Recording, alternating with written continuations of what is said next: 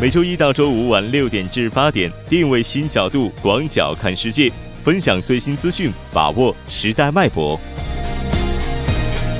锁定新闻在路上。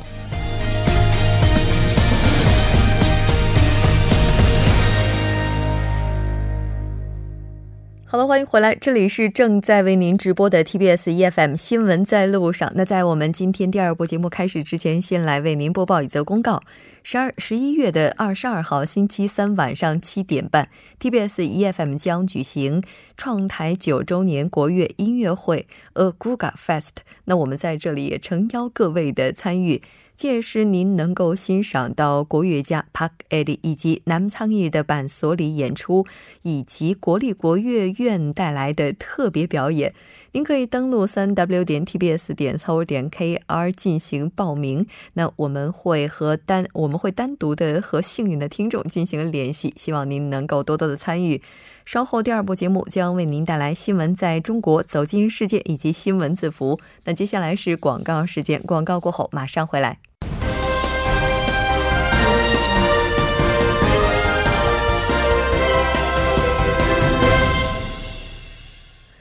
新闻在中国带您快速了解当天主要的中国资讯。接下来马上连线本台特邀记者王静秋，静秋你好，主播好，听众朋友们好。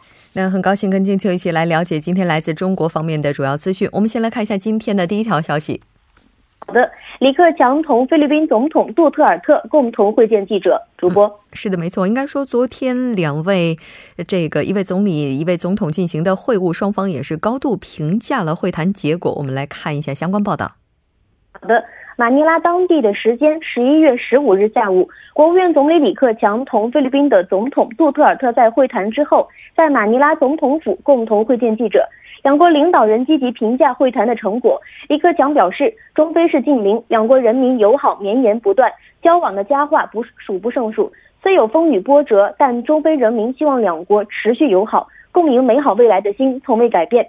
此时，北半球虽已是冬季，但马尼拉很温暖。恰如当前中非关系正在改善的基础上逐步升温，希望双方巩固这一势头，把失去的时间找回来，推动中非关系与合作持续向前发展。主播，那中方就中非未来发展也是寄予了很多的厚望，我们来看一下。是的，李克强强调，中非同为发展中国家，都肩负着发展经济、改善民生的重任。当前双方在基础的设施建设、贸易、旅游、农业以及减贫等领域的合作大踏步前进。中方愿同非方对接发展的战略，参与非方规模基础的建设，建议双方探讨五到十年的合作规划，向两国和国际社会发出中非关系持续稳定、不断向前发展的明确信号。李克强指出，欢迎菲律宾媒体多到中国去，同中国媒体共同抓住机遇，通过你们的工作，为掀开中非的关系与合作新的一页做出贡献。主播。是的，没错，我们也了解到李克强转达了习近平主席对杜特尔特总统的亲切问候，也表达了友好合作始终是主流。那我们来看一下菲方是如何评价中非关系的。那么，杜特尔特表示，李克强总理对非正式的访问，充分显示出非中关系的重要进展。菲方对两国关系实现转圜并保持积极发展的势头感到鼓舞，很高兴看到各领域的合作已取得早期的收获。感谢中方对非国家的发展和主办东亚合作领导人系列会议的支持，愿同中方进一步加强各领域领域的合作与交流，继续以相互尊重、平等务实的合作实现互利共赢，给两国人民带来更大的福祉，并为本地区的稳定发展贡献出积极的力量。主播。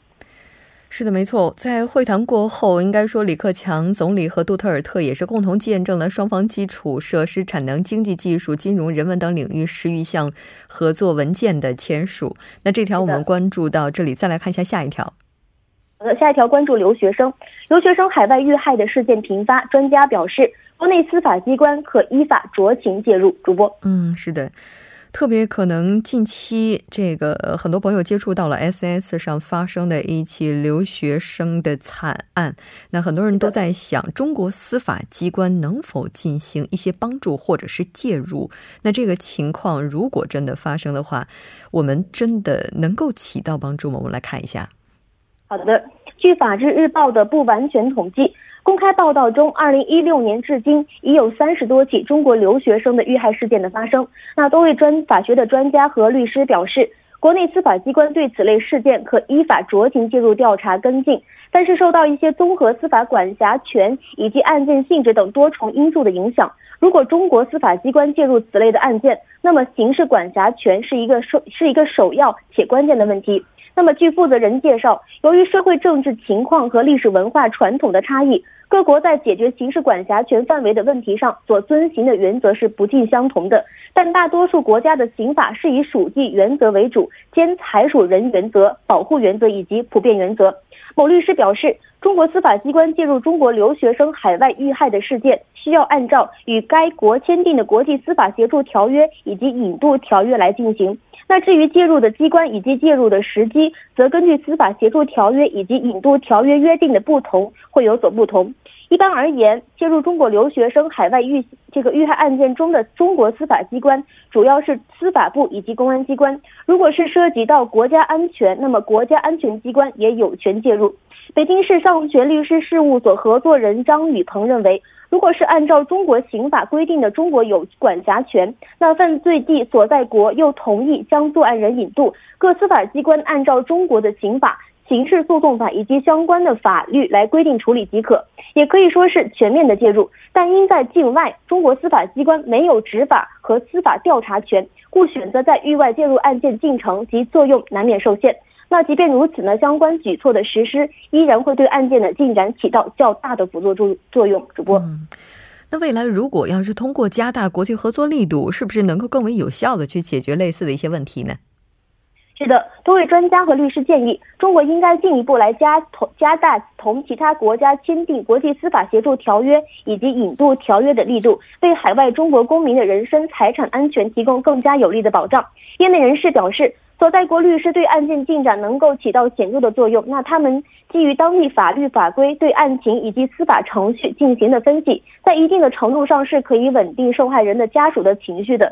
受助人协助受害人家属与两国司法机关来进行接触，对司法管辖和法律适用等问题提出意见，还能将了解到的情况告知受害人的近亲属等。主播。我们也了解到，有关负责人提醒称，中国公民遭遇刑事案件时候驻外，这个包括使领馆，在不违背国际法以及当地法律的前提下，在力所能及的范围内，也会尽可能的予以必要的协助。那好的，非常感谢静秋为我们带来今天的这一期连线，我们下期节目再见。主播再见，听众朋友们再见。稍后为您带来我们今天的走进世界。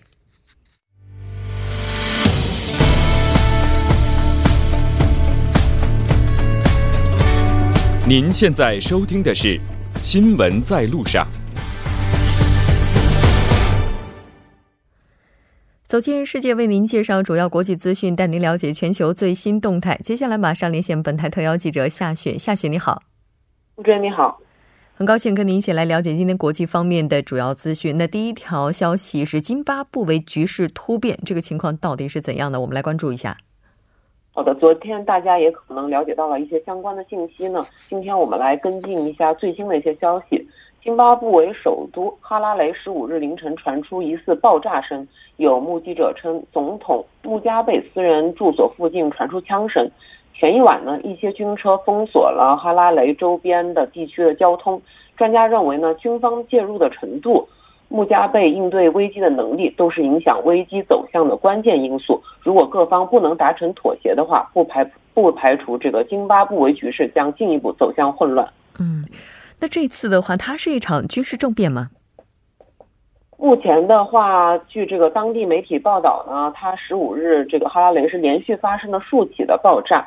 在该市的外围地区，军方封锁了交通要道，而且是控制了这个国家广播公司，并于十五日凌晨呢，通过国家电视台否认发动军事政变，表示总统穆加贝呢目前是安全的。此前，津巴布韦国防国防军司令这个齐文加曾于十三日警告说，执政的津巴布韦非洲民族联盟爱国阵线如果不结束内斗的话，军方将毫不犹豫地介入。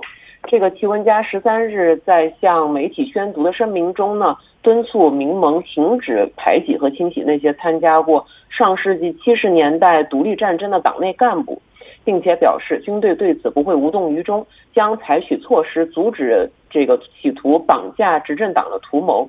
而民盟呢，则于当晚的这个十四日晚发表这个声明，强烈谴责这个吉文佳前一天发表的这个叛逆言论和军方将干政的威胁。咱们也来看一下专家对这次是怎样进行解读的。好的，专家表示呢，从目前的情况来看，军方已经介入了津巴布韦的政局，这与这个穆加贝前不久解除副总统姆南加古瓦的职务是有很大的关系的。这个六日遭解职的这个姆南加古瓦呢，现年是七十五岁，深得军方的支持，他曾经被视为是这个穆加贝最可能的接班人。他被解职后呢，自己表示已经离开了津巴布韦，眼下他的行踪也是成谜。专家表示呢，这次津巴布韦政局发生动荡的导火索，还是执政党内部围绕后穆加贝时代的领导权之争。目前两大阵营中的一方以这个姆南加古瓦为首，另一方呢，则是由穆加贝的夫人格雷斯穆加贝领导的四十一代。该派系的成员年龄大概。大多都是在四十五十岁左右，而穆加贝呢是支持四十一代，因此他解除了这个姆南加古瓦的职务。专家还表示呢，这一点从二零一五年年初就已经显露了迹象，因为当时穆加贝任命姆南加古瓦为第一副总统时，就削减了他主管内务和国防事务的权利。可以说，这两年呢，这两年来呢，一直都在限制他的权利。嗯，这个局势接下来可能会怎么去发展呢？下一步呢？这个专家认为，目前津巴布韦军方已经声明，军队不是要接管政府，而是要帮助恢复秩序。而另一位专家认为，军方的态度将十分的关键，因为穆加贝之所以能够长期的执政，正是得益于军方的长期支持。此次的执政危机呢，无论以何种方式结束，都将对这个穆加贝本人的政治前途、津津巴布韦的未来发展走向乃至地区局势产生重大的影响。今后呢，这个津巴布韦的各党派以及执政党内部都需要加强对话，解决分歧，将更多的精力投入到改革和重振经济上来，避免国内动荡局势的进一步加剧。嗯，是的，没错。也就是说，接下来无论是哪种形式，都可能会对他本人造成非常大的影响，乃至整个地区局势。那这条我们关注到这里，再来看一下下一条吧。好的，美国旧金山市议会十四日一致通过一份决议，同意接收民间团体捐赠的慰安妇像。这意味着此前由民间团体设立在旧金山市的慰安妇像将归市政府所有。嗯，那这个决议案如果要是通过的话，它有这个什么样的象征意义吗？决议案的通过呢，就意味着旧金山市将接管慰安妇像，因为这组塑像。它之前呢是于今年的九月二十二日，在这个旧金山湾区多族裔民间团体正呃慰安妇正义联盟在旧金山市圣玛丽广场揭幕的。这个塑像呢是包括有这个一座中国、韩国和菲律宾三名慰安妇少女手拉手的塑像，以及一尊以首位公开讲述个人经历的韩国慰安妇精帅为原型的塑像。这也是第一组在美国主要大城市设立的慰安妇像，因此呢，决议案的通过呢，也代表着这一组的塑像将规划为临近的旧金山市内公园，由市政府统一管理。嗯，那日本方面他们有没有做出回应呢？目前，旧金山的日本姐妹城市大阪市呢，对相关的做法表示了非常强烈的不满。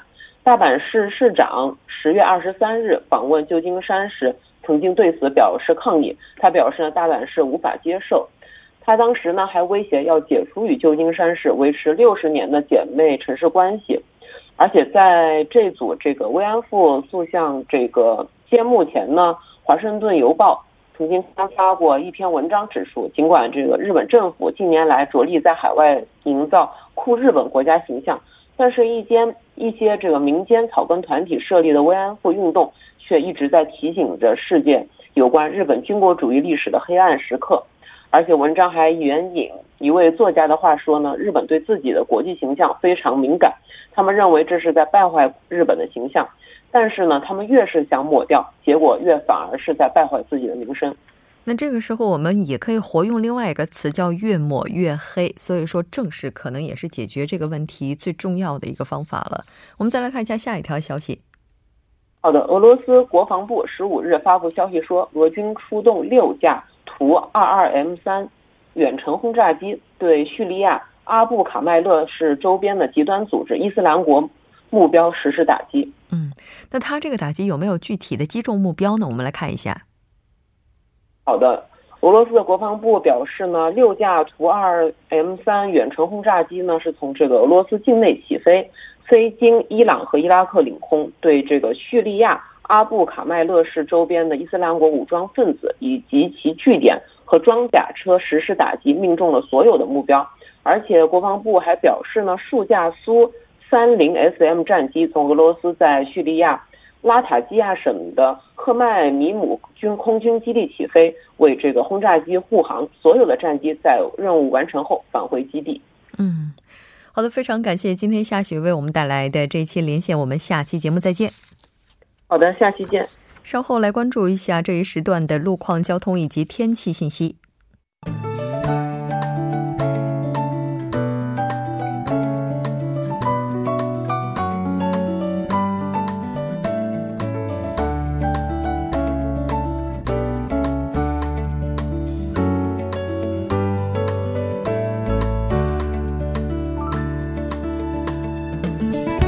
晚间六点四十八分，我们继续来关注这一时段的路况及天气信息。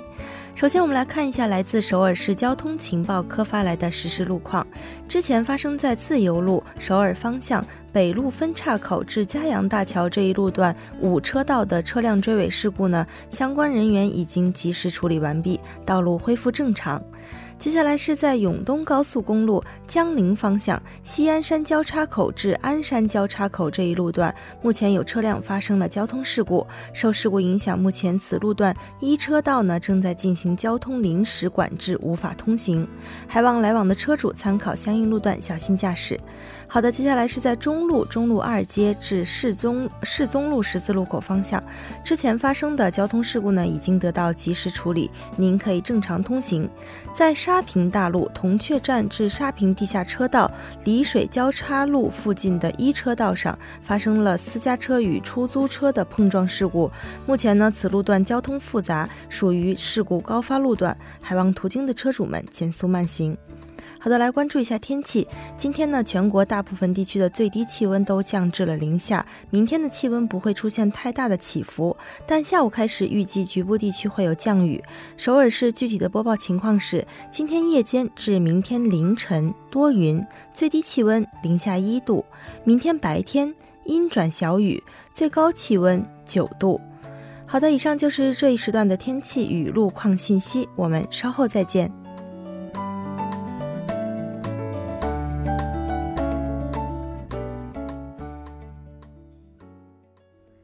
聚焦热门字符，解读新闻背后。接下来马上请出栏目嘉宾音乐。音乐你好，你好，主播，很高兴跟您一起来了解今天的新闻字符。嗯，昨天咱们谈到了高考，对，今天昨天是高考倒计时一天，对，今天呢是。高考倒计时七天，对，也就是说高考延期。其实我觉得高考延期这件事情影响还是非常非常大的。我们提到了，因为天灾来延迟高考，这是第一次。对，是的。而且呢，我们也看到各种图片，就是显示现在考生是一片茫然的那个状态。是的，主要是这个下达这个通知呢，是距离韩国高考第一科的考试科目前十二个小时。是的，对，连整整的一天都不算。所以，其实对于十八九岁的孩子们来说，确实是难以调整的一件事情。是的，我们来看一下这个具体延期的情况吧。对，是这样。昨天在咱们节目进行当中的时候，我们还再次确认了一下是不会延期的。没错，也就是在节目结束了之后的二十分钟，晚上八点二十呢，这个教育部呢是正式下达了通知，这个高考将延期一周至十二月二十三日。那么受此影响呢，和这个韩国高考有关的日程呢，也都将全部的一延期一周。判卷的时间呢，也从这个十九天缩短到了十八天。高考的成绩呢是将。将于十二月十二日正式公布。此外，韩国高考还有一点和中国不一样的是什么呢？就是学生还要参加自己想要申报大学的入学考试和面试。那么这些日程呢，也相继被延期了一周。嗯。这个对于学校来讲的话，这次的事件也是影响非常的大，因为所有的各方都已经做好了考试的准备。是的，而现在的话，一切都要回归日常。是的。那他这个决定延期的主要原因，是因为只是因为地震？是这样的，因为其实这刚呃，我们在昨天一直到下午三点多的时候，教育部门曾经是出来过解释过，说高考会正在继续进行下去，因为当时是考虑到这个全国各地的。这个受灾的情况并不太严重，所以打算是按照计划实施。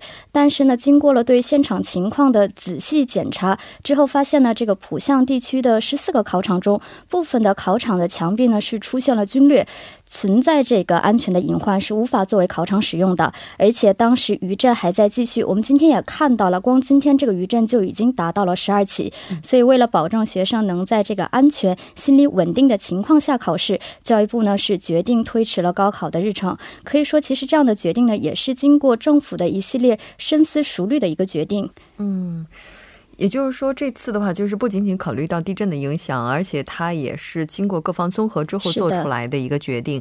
那但是它的影响真的是太过于巨大了。我们其实，在刚刚韩国新闻部分也提到了，就是说，不仅仅是带给考生，对。这个 包括考生家长，包括校方，甚至包括相关的一些产业。对，包括一些这个个体经济的话，肯定是会受到一系列的影响。是，但是这个是没有办法。我觉得，只要不是一个无良政府，他所做的每一个决定，其实都是一个很难的。他做的一个初衷，其实是想让这个社会变得更加美好。但是我们确实要承认的是，他不可能让保证让每一个人都受益。所以，只能从这个大局考虑的话，我觉得进行这个延期还是有必要的。对，当然我们在这里也希望更多的人能够理解政府做出这个决定，因为看图片的话，灾区的一些校舍确实出现了严重的龟裂。没错，在这种环境之下进行高考，一旦发生事故的话，它造成的。损失可能是非常惨重的。那考生和家长们这个反应，你想想看，在高考第一科十二个小时之前，突然接到这样一个通知，对，其实这个反应很有意思，可以说是一半一半。当然，有考生是表示呢，自己累积的这种紧张感和节奏节奏感呢，是一瞬间被破坏了。而且，其实多出来的一周呢，其实已经没有多余的这个心情看书了。而且表示这个要等一周呢，简直就是跟慢慢被这个时间凌迟是一样的。当然，也有不少学生呢是感到万幸，是觉得自己呢可以重新复习一下之前没有弄明白的这个知识点。那这个。当时我看到一位考生这个总结的倒蛮有意思的。其实对于这个成绩上游的学生来说呢，高考延期呢可能影响不会很大，但对于成绩这些中游的学生们呢，则是相当于赐予了一个非常宝贵的一个时间点，可以利用这一周呢着力突击一下自己一个薄弱的科目，可能会在高考中呢这个薄弱的科目呢有所这个分数可能会有上调这种可能性。是的，我也觉得所有的考生朋友其实不到最后一刻的话，不要放弃任何的准备。对，是的。那今天看到有一张图片，就有一些。考生开始去垃圾堆里去寻找寻找这个书，对，扔掉的那些习题集啊什么的，其实心里是有点痛的。看到那张图片，对，你看昨天的话，很多人在自己的社交媒体都是在晒自己扔书啊、扔这个复习资料，当时是多么这个痛快的，当时这种感觉，对，洒脱。但今天还要回过头来再去捡一下，其实。怎么说呢？既然事情已经是这样了，我们还是调整好自己的心态，就当是韩国的高考。今年的韩国高考是在十二月二十三号好了。是的，我觉得对于每个考生来讲，哈，不到考完，千万不要扔掉自己任何跟考试有关的一些东西。这对于今年的考生以及对所有的朋友们来讲，都应该是一个教训了。那这个考卷该怎么管理呢？我觉得这也是一个比较大的问题。对，很多人也都比较担心，毕竟延迟一周嘛，会不会有这个考题泄露啊这样的情况？那。也是这个釜山、济州岛、江原道等地区的教育厅呢，是已经下达了指令，增派了警力呢，进行在这个考卷保管所周围呢进行巡逻。那我也看了几幅这个新闻的照片，看到各地的考卷保管所这个大门也是紧紧的锁好，而且在门把手上呢也都是用铁链紧紧的拴好了，而且门口都是站着这个警卫，警卫去守护这些考卷。此外呢，在考卷保管所的出入口上呢，也有这个红色粗体写着“禁止拍照”这样的字样，可以说是教育部已经做好了万全的这样的一个保护，也希望嗯，应该不会有这一系列的事情发生。嗯。这个我们也不希望看到类似的事情，因为毕竟今年的话已经出现了太多的变动。那当然还是那句话，希望所有的考生以及家长在面对这样一个既成事实的时候，应该要尽快的调整心态。对于考生朋友来讲的话，还是应该要尽快的进入最后七天的备战。不不不，到今天已经是六天了。最后的备战状态是吧？以非常饱满的情绪去面对自己的这场战争，这个跟时间无关。虽然他迟到了，跟心态有关，但是他一定会来。好的，非常感谢音乐给我们带来的这期节目，我们下期再见。好的，我们明天再见。那稍后我们在第三部以及第四部节目当中再见。